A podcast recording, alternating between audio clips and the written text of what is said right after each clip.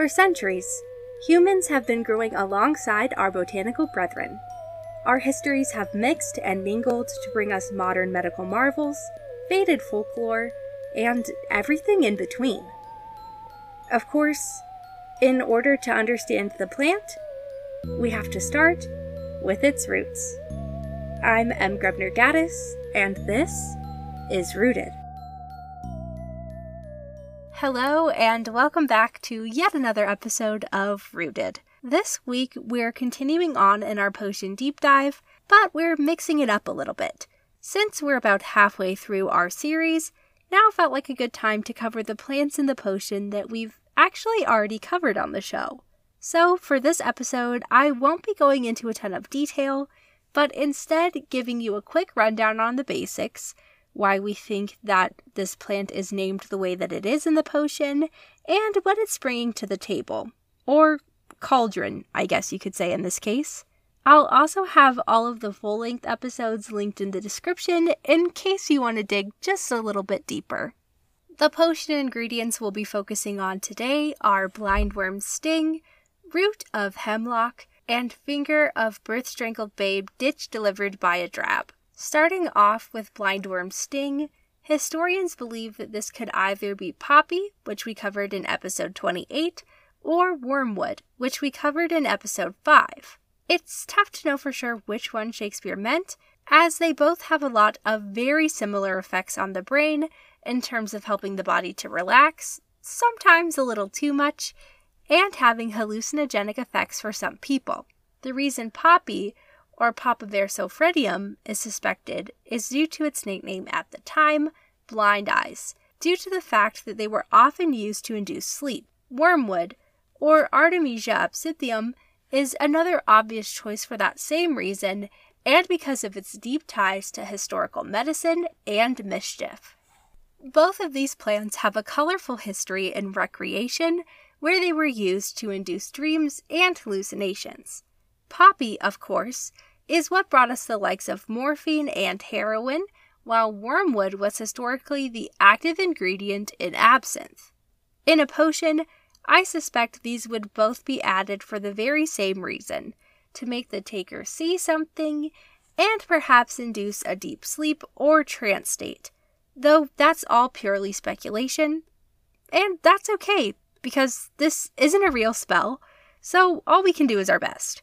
If I had to narrow it down to one option, I would likely choose Poppy, but only because in some spells, Wormwood is actually used to ward off evil, so it feels just a little counterintuitive to put that into your potion that you're using to summon, like, the purest evil you possibly could.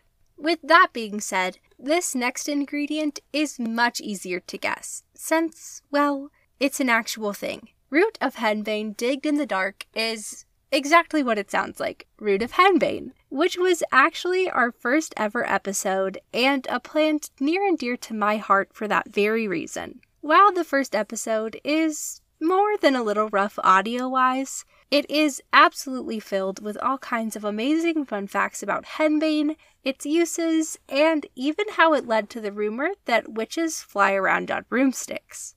Now, it's important to understand that henbane used to be heavily associated with witches and witchcraft at the time, so it's completely understandable that it would have been added into any potion. If for no other reason, then it was something witches would surely have on hand. Kind of like onions for cooking, I guess. In the potion, henbane likely would have been added for the vibes, but also because it has a similar ability to cause hallucinations and release inhibitions.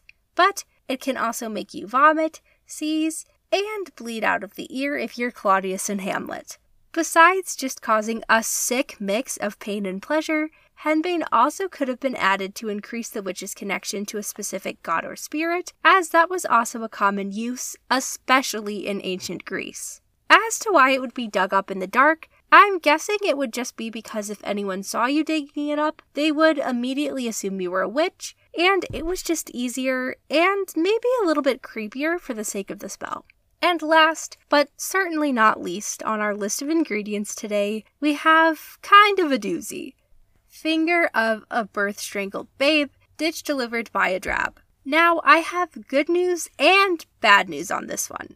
The good news I can tell you what the finger of Babe is, and it's not baby fingers, thank God, but I have no idea what it means to ditch deliver something or what the heck a drab could possibly be referring to. So if you know, please tell me, as this has literally haunted my dreams all week.